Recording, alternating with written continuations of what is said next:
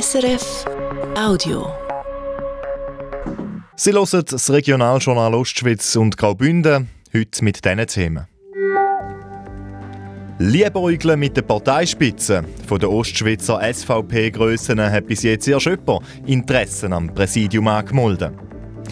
Und in unserem Jahresendgespräch «Sagen Sie, wie leben Sie?» ist heute Daniel Albertins Gast. Der Gemeindepräsident von Albula schaut wegen dem Felssturz von Brienz auf ein Turbulenz 2023 zurück. Am Mikrofon der David Lendi. Schönen guten Abend. Die SVP Schweiz muss auf die Suche nach einem neuen Parteipräsident oder einer neuen Parteipräsidentin. Der Marco Chiesa hört im März nächstes Jahr auf. Das hat er in einem Interview mit CH Media und dem Corriere del Ticino gesagt. Ein potenzieller Kandidat für den Posten dürfte aus Ostschweizer Sicht der St. Galler Nationalrat Mike Ecker sein. Er hat sich heute über die sozialen Medien schon mal in Stellung gebracht und sein Interesse angemeldet.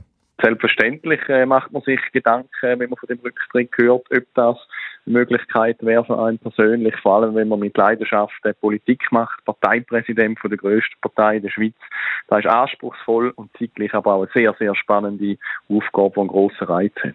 Zurückhaltender ist der Manuel Struppler, der für die Thurgauer SVP vor gut vier Jahren in Nationalrat gewählt worden ist.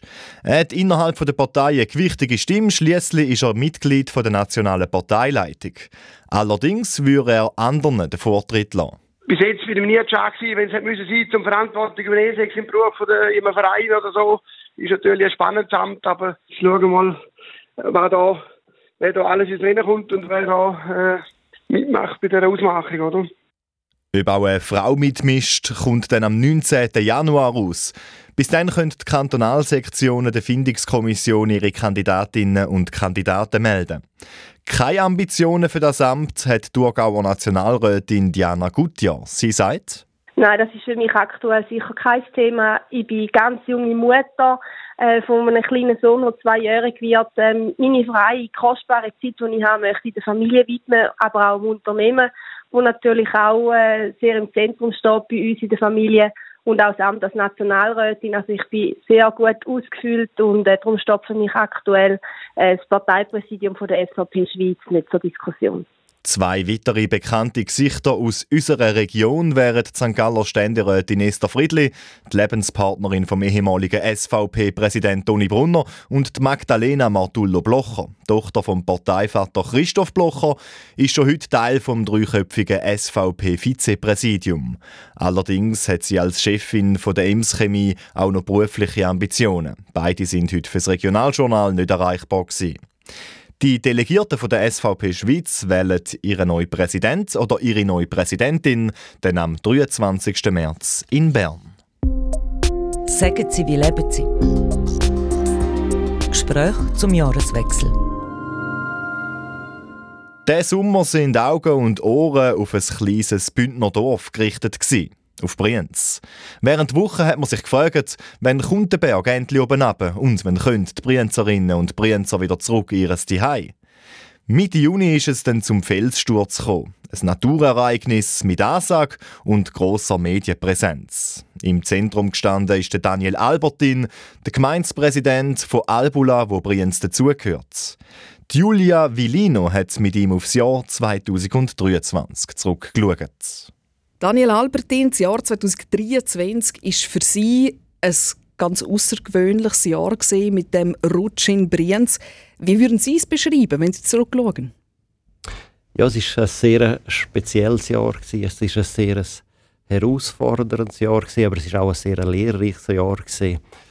Äh, die Herausforderung, die man hatte mit der Gemeinde, mit Brienz, hat zum Teil natürlich auch unsere ganze Gemeinde, unsere ganze Gemeinsverwaltung, unser Gemeinsführungsstab sehr gefordert. Aber auf der anderen Seite haben wir auch schöne Momente gehabt, weil er sehr zusammengeschweißt worden ist. Auf die können wir noch sprechen. Schauen wir zurück auf den 15. Juni. Mitternacht, dort hat es angefangen zu poltern. Man hat lange gewartet, bis der Berg wirklich mal die grossen Massen in Bewegung kommen. Eben am 15. Juni war es so gesehen. Felsen und Gröll sind Richtung Dorf Brienz aber Wo sind Sie zu dem Zeitpunkt gewesen? Weil wohnen tun Sie ja quasi auf der gegenüberliegenden Seite von Brienz in Mon. Ja, das ist richtig. Ich bin auf der gegenüberliegenden Seite. Ich sehe den Brienzer Bergsturz natürlich tagtäglich. Vielleicht müssen wir ein bisschen früher anfangen. Das war um die 6 Uhr, wo mein Stabschef mir angerufen hat und gesagt, Geologen haben mit ihm Kontakt aufgenommen.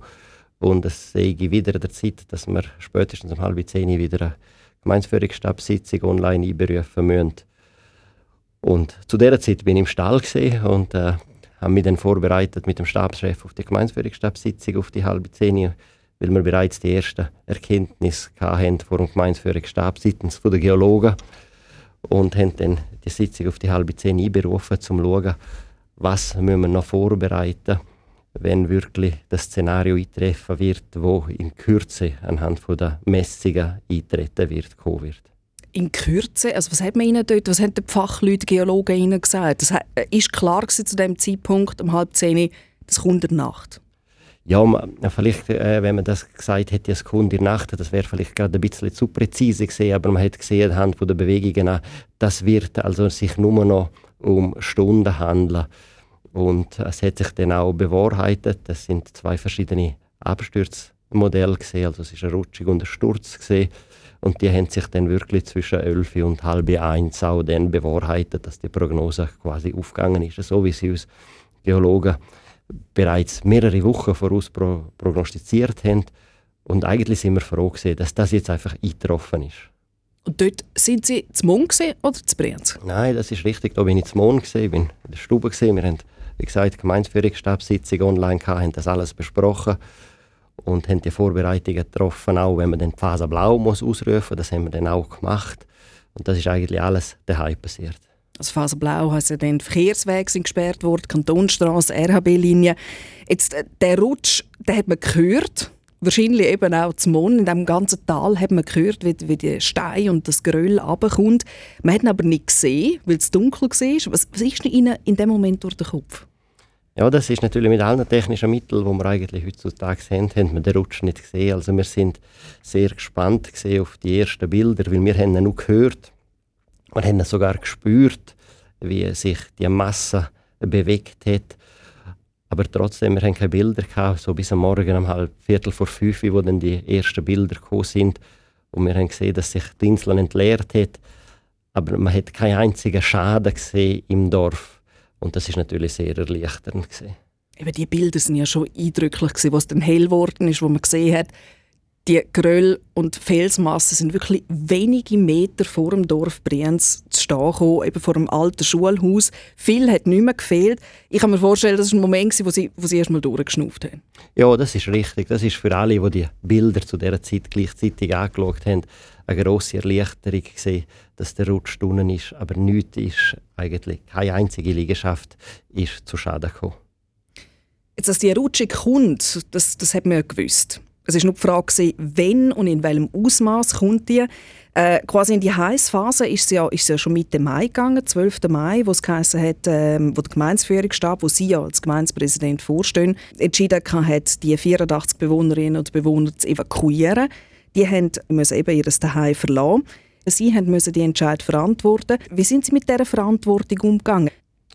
Ja gut, wir hatten natürlich ein sehr gutes Team im Rücken gehabt, um überhaupt auch die Entscheidung zu treffen.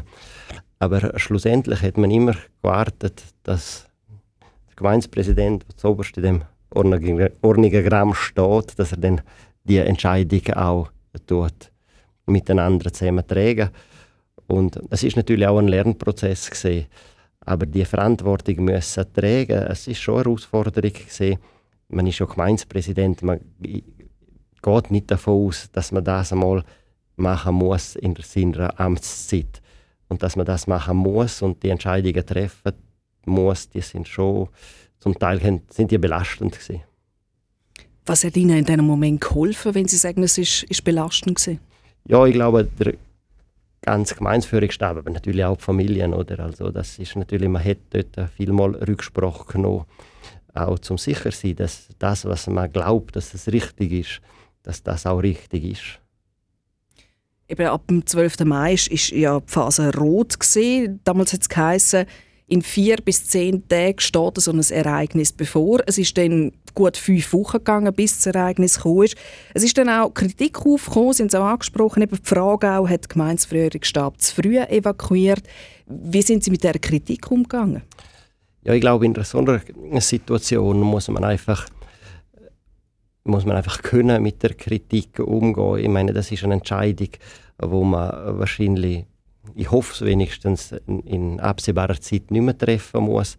Und wir haben einfach wollen, dass man wirklich die absolute Sicherheit für unsere Bevölkerung kann gewährleisten und hätten sich die Messresultate nachher die nächsten Tage weiterhin so entwickelt, wie man dort, wo wir die Entscheidung getroffen hätten, dann wäre die Entleerung von der Insel auch in dem Zeithorizont passiert. Man hat nachher, wie halt die Natur das will, es hat sich ein bisschen Verlangsamung äh, ist dann nachher gekommen und die Verlangsamung hat natürlich unser Berechnungsmodell ein bisschen nach hinten geschoben und dann, ja, wenn man sieht, wie lange das es braucht hat, bis unsere Welt geschaffen war und das nachher berechnet auf vier bis fünf Wochen, dann sind unsere Geologen immer noch top. Und Sie würden es genau gleich wieder machen, Sie und der Gemeinsführungsstab? Ja, ich glaube, wenn ich zurückschaue, dann müssen wir für diese Entscheidung wirklich nicht Korrekturen anbringen. Ich würde wieder auf der sicheren Seite sein, äh, in der Kommunikation auch das wieder so probieren zu vermitteln und die Evakuierung wieder so durchziehen, wie wir sie gemacht haben. Sie haben sehr Wert auf Kommunikation gelegt, also dass immer wieder informiert worden ist, eben auch in einer einfachen Sprache, wo Geologen hergestanden sind, das erklärt haben. Haben Sie da Rückmeldungen aus der Bevölkerung von Brienz gekriegt, dass das geschätzt worden ist? Ja, das ist sehr geschätzt worden von der Bevölkerung von Brienz. Man hat das natürlich auch von Nicht-Betroffenen auch immer wieder gehört, dass Kommunikationsarbeit äh, von der Gemeinde wie auch von unserem Medienverantwortlichen, ja, das darf man sagen, dass die vorbildlich ist, weil man das orientiert hat und kommuniziert hat, wo man gewusst hat. Aber wir haben auch das gesagt, was wir noch nicht gewusst haben. Und das Medieninteresse, das ist ja riesig Also nicht nur von den regionalen und nationalen Medien, sondern auch internationale Medien sind auf Brienz aufmerksam worden. Äh, es ist ja sogar die britische BBC vor Ort gewesen. Äh, wie haben Sie den Medienrummel erlebt? Weil Sie sind ja die Person gewesen, jetzt neben dem Christian Gartmann, einem Medienverantwortlichen, der einmal vor das Mikrofon gestanden ist. Ja, manchmal ist es fast ein bisschen, hat man es als, fast schon als übertrieben angeschaut.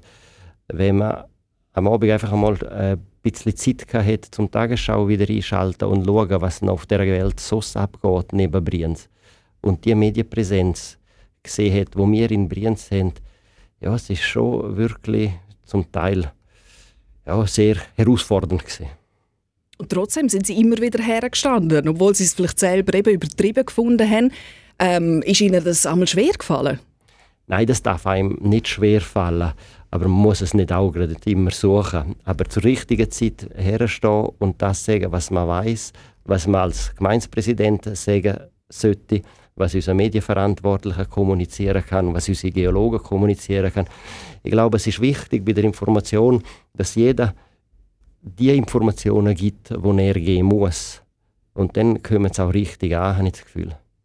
Aber Sie haben Interviews auf äh, Romanisch, Deutsch, auf Englisch, auf welche Sprache es noch gegeben? Nein, ich habe Interviews nur auf Deutsch gegeben, auf Schweizerdeutsch, also auf Hochdeutsch, Schweizerdeutsch, auf Romanisch gegeben und glaube noch auf dem Tessiner äh, Radio noch zum Teil ein paar Worte auch auf Italienisch. Aber äh, so Detailfragen auf Fremdsprachen, das ist nicht ganz einfach. Aber auch das ist schon ein Rechtspensum. Also ein grosses Medieninteresse, gross ist aber auch die Solidarität. Sie haben ganz am Anfang die schönen Momente angesprochen, die der Rutsch auch mit sich gebracht hat. Ich glaube, das ist schon etwas, was, wo Ihnen das Herz aufgegangen ist als Gemeindepräsident. Die Solidarität, wo, wo Ihnen entgegengekommen ist.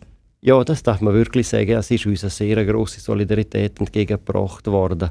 Sei das nur schon am Anfang, wo wir hätten müssen schauen, dass äh, gewisse Ferienwohnungen oder gewisse Wohnungen noch zur Verfügung gestellt werden für die, die noch nichts haben.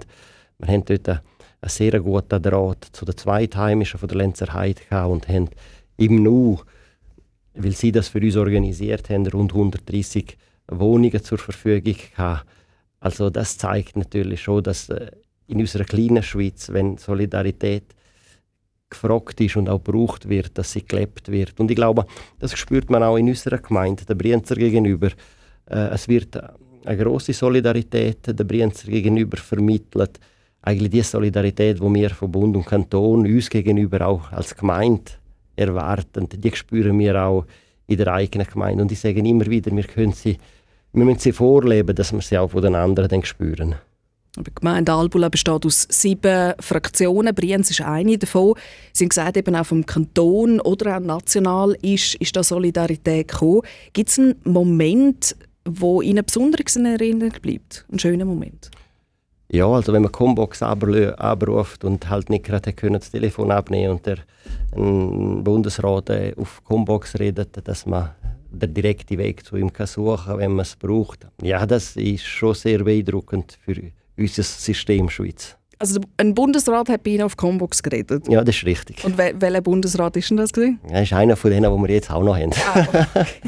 Und er hat äh, seine Hilfe angeboten, oder Das ist richtig. Ah.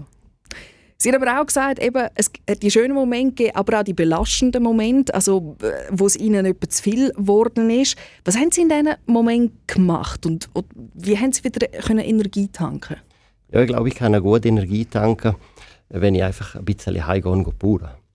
Äh, ich glaube, das ist ein guter Ausgleich äh, zum Gemeinspräsidium. Das Gemeinspräsidium ist ja bei uns mit 50 Prozent dotiert, wo, wo Brienz und alles gesehen Da sind es auch 100 gesehen und noch mehr, aber gleich das Abschalten daheim äh, mit der Landwirtschaft, dass die einen gehen springen und die anderen aufs Velo und ich gehe ein bisschen bauen und das tut auch gut. Aber für das ist ja nicht so viel Zeit geblieben in dieser, in dieser intensiven Phase. Sie, Sie haben einen, einen Mutterkuhbetrieb.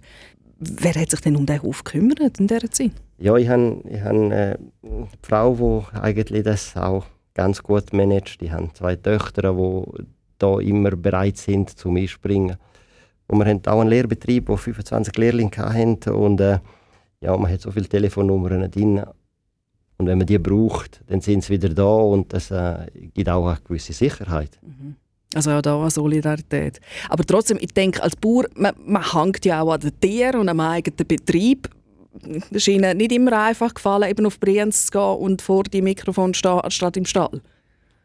Ja, natürlich braucht das eine gewisse Überwindung, aber ich glaube, man muss mit dem können umgehen, dass man halt zu gewissen Zeiten in der Landwirtschaft tätig ist, aber wenn es einem politisch braucht, wenn es einem als Gemeindepräsident braucht, dann muss man auch können übergehen und davon ausgehen, dass die anderen das auch richtig machen und dann halt wieder die Rolle vom Gemeindepräsidenten einnimmt.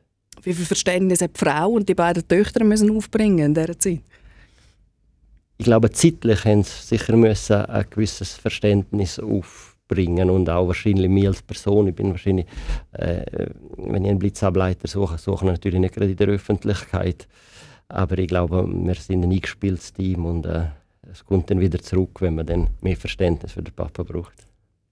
Auf was freuen Sie sich im Jahr 2024 am meisten? Ja, ich hoffe natürlich, dass wir mehr Zeit haben und dass es wieder ein bisschen Routinen auch gibt in der ganzen Gemeinsführung, weil unsere Gemeinsverwaltung ist natürlich auch sehr gefordert in dieser, in dieser hektischen Zeit von Brienz. Und wenn wir einfach wieder ein bisschen Rhythmus hätten, das wäre das wär auch schön. Und vielleicht auch im Privaten? Im Privaten freue ich mich jetzt bereits Ende Januar, um ein paar Tage Skifahren. Ich wünsche Ihnen ganz viel Spaß beim Skifahren. Danke fürs Gespräch und, und einen guten Rutsch ins 2024. Ihnen hoffentlich ein bisschen ruhigeres 2024. Vielen Dank und das wünsche ich Ihnen auch. Danke vielmals. Julia Villino im Gespräch mit dem Gemeinspräsident von Albula, Daniel Albertin. Nach dem Bergrutsch im Juni ist das Brienz mittlerweile ein bisschen Ruhe eingekehrt. Das Dorf rutscht aber weiterhin Richtung Tal, guten Meter pro Jahr. Ein Entwässerungsstollen soll den Wasserdruck im Berg reduzieren, damit er langsamer rutscht. Die Bauarbeiten starten im Frühjahr. Sagen Sie, wie leben Sie? Gespräch zum Jahreswechsel. Es ist jetzt gerade 5 vor 6 Sie hören das Regionaljournal Ostschweiz und Graubünden mit den Meldungen vom Tag und dem Wetter. Der St. Galler SVP-Nationalrat Mike Ecker liebäugelt mit dem SVP-Parteipräsidium. Er hat sich heute über die sozialen Medien schon mal in Stellung gebracht und sein Interesse angemeldet, um den Marco Chiesa nächsten Frühling zu beerben. Der gibt sein Amt dann ab. Ein weiterer potenzieller Kandidat aus Ostschweizer Sicht wäre der Thurgauer Manuel Struppler, der heute schon in der Parteileitung ist. Er hat heute aber gesagt, dass er anderen den Vortritt will lassen. Auch die Thurgauer Nationalrätin Diana Gutjahr hat kein Interesse. Zwei weitere bekannte Gesichter aus unserer Region wären die St. Galler Ständerätin Esther Friedli und die Magdalena Martullo-Blocher. Beide sind heute für eine Stellungnahme nicht erreichbar gewesen. Die eCity-App, die die Attraktivität der Wieler Innenstadt hätte steigern soll es in Zukunft nicht mehr geben. Wie die Stadt Wil mitteilt, wird der Betrieb auf Ende Jahr eingestellt. Die App hat Zwil das Jahr zünftig für Zündstoff gesorgt. Das, weil der Stadtpräsident Hans Meder für die Entwicklung der App eine Firma beauftragt hat, wo ihm selber gehört. Nachdem es Gutachten Rechtsverletzungen aufgezeigt hat und er auch im Parlament unter Druck ist, hat er sich öffentlich entschuldigt. Der Goalie vom FC St. Gallen, der Lawrence Atti Sigi, hat sein Aufgebot von Ghana für den Afrika Cup geschafft. Das heißt für den FC St. Gallen, dass er für die ganze Vorbereitung und mindestens für das erste Spiel im neuen Jahr auf den Stammgoalie verzichten muss. Würde Ghana ins Finale kommen, würde er fünf Spiele verpassen. Nicht ins Aufgebot von der Demokratischen Republik Kongo geschafft hat der Stürmer Shadrach Akolo. Er ist nur auf Picke.